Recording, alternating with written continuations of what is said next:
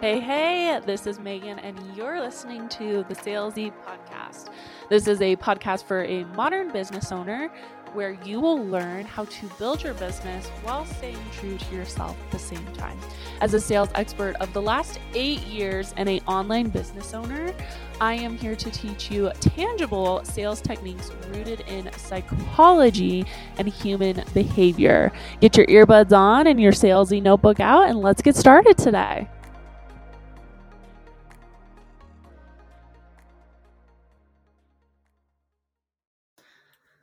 You want to know what TikTok I have stuck in my head? It's the one where it's like, Wu-Tang, Wu-Tang, and people are snatching plates, which is a perfect intro because we are going to talk about storytelling today and why telling stories that are different and maybe commonly not told, whether that is you or other people or examples, is actually a selling principle that helps your buyer understand things more. So why I use TikTok as an example is plain and clear because TikTok has some really interesting things. And the cool thing about TikTok, so there's going to be an episode all about TikTok, but the cool thing about TikTok is everybody's feed is unique to them.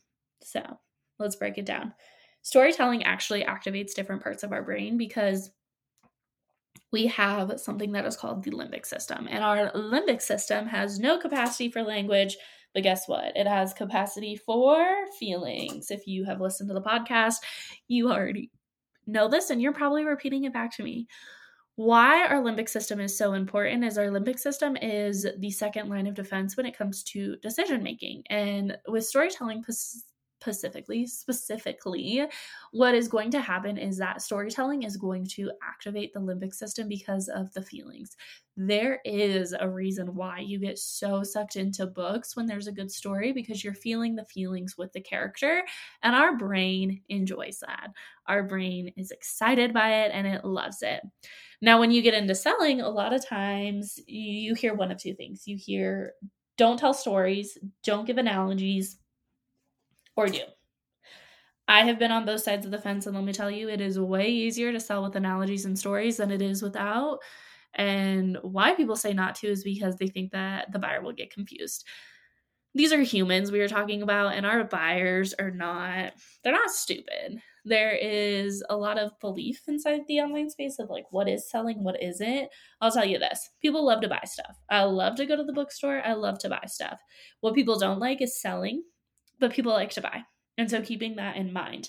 Now, when we use analogies, we are, what we're doing is called framing. So framing is creating a belief, an exist, or something like that, playing into an original belief.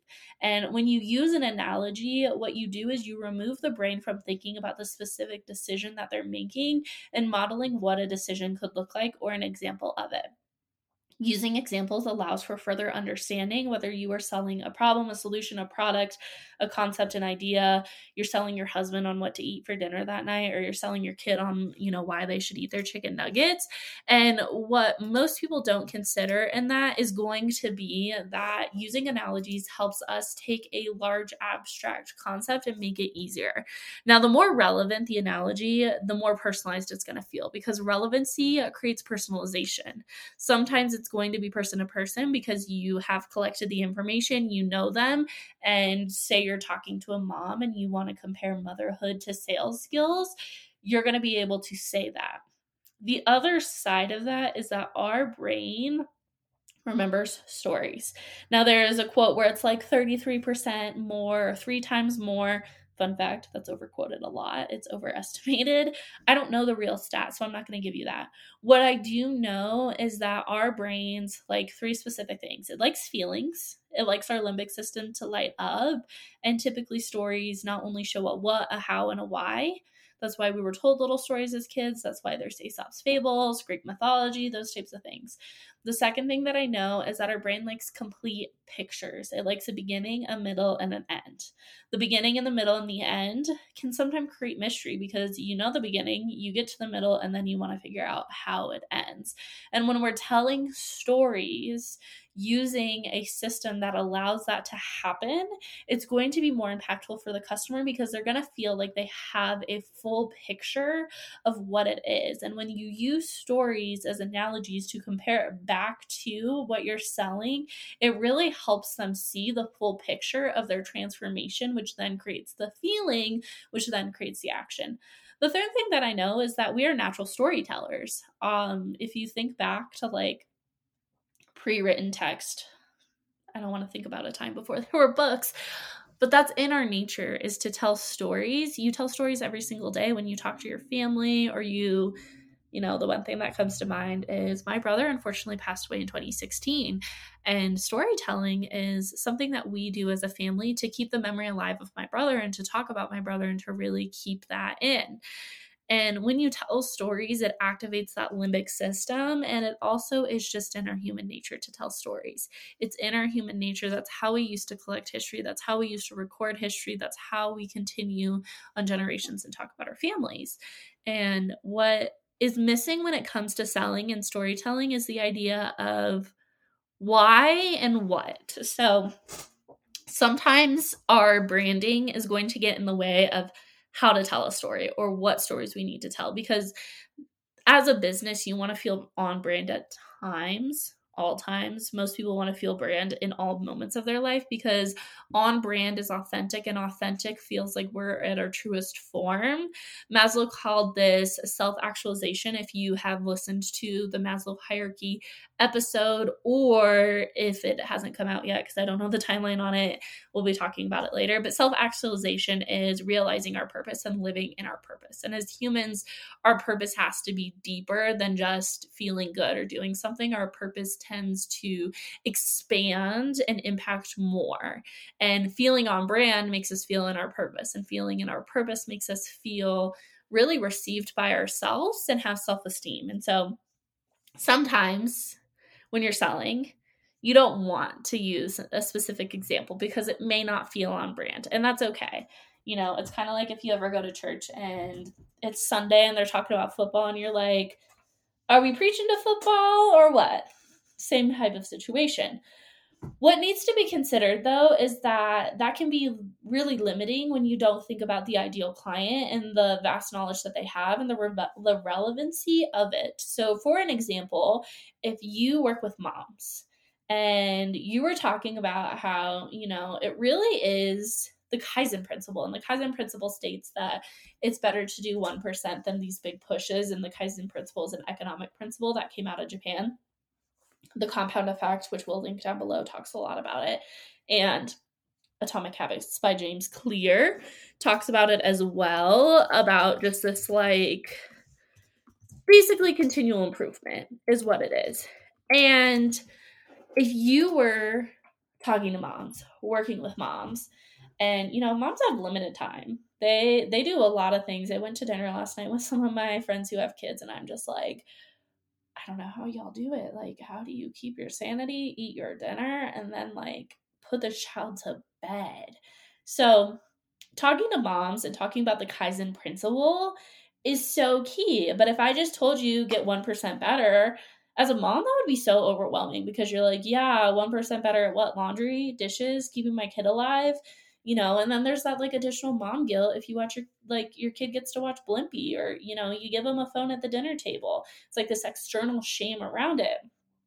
So instead, instead of telling them one percent better, instead of using that logical side of our brain, because we all want to think that we're logic, right? We all want to be seen as the logical person, not the emotional person. Plot twist, humans are very emotional, and that's okay. That is okay. Emotional intelligence and self-regulation can come in handy. What I would do instead is I would tell a story about a surgeon. So there was a surgeon who was, I don't remember the timeline. To be honest, I should probably have prepped with the timeline. Basically, the surgeon was assisting with births, C-section, vaginally, whatever. And this was at a time where they didn't wash their hands. They didn't believe that there were bacteria on their hands, and so they were not washing their hands. They were basically going inside of these women's uterus, and these women were dying because bacterial infections. Like, just thinking about it makes me want to like dry heave, just like, mm-mm.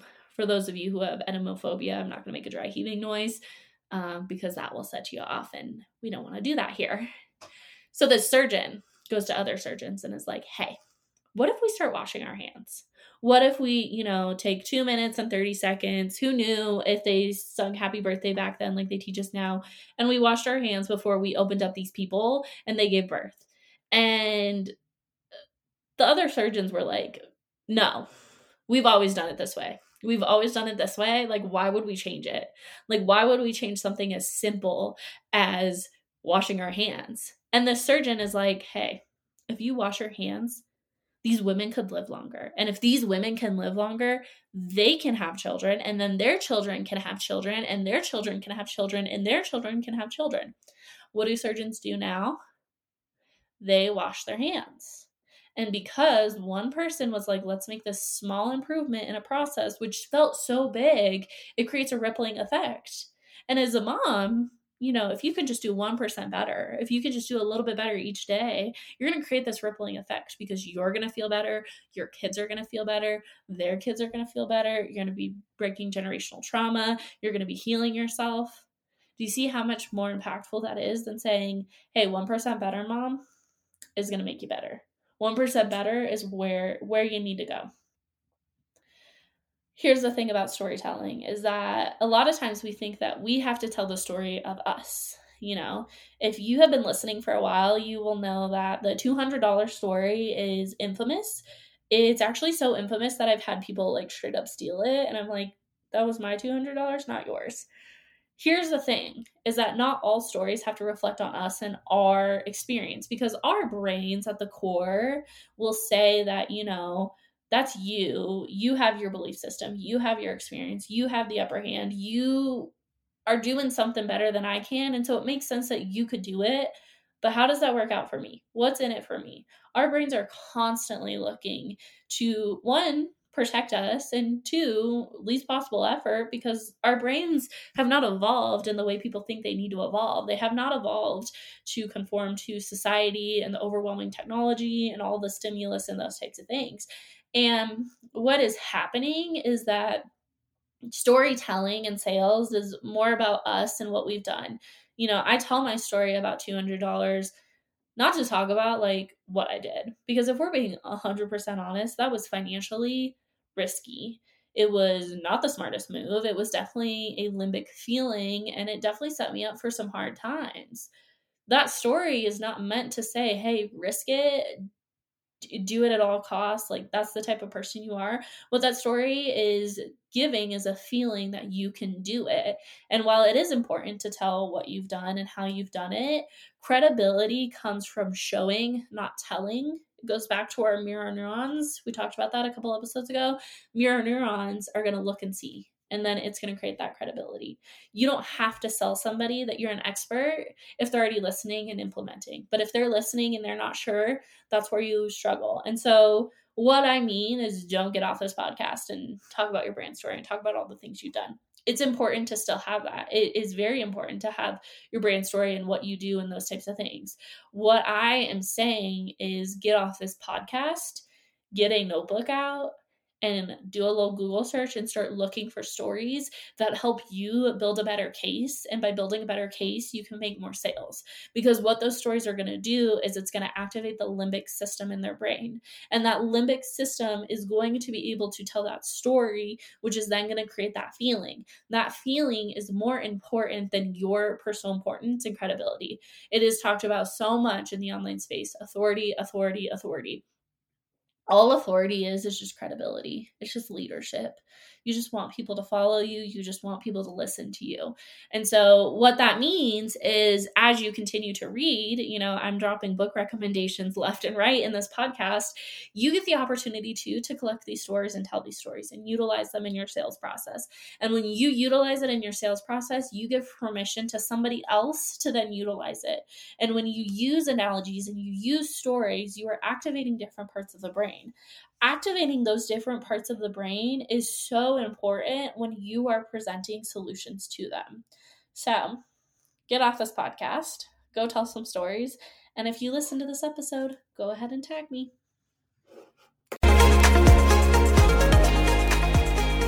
If you have loved today's podcast episode, go ahead and take a moment to rate and review on whatever you choose as your platform to listen.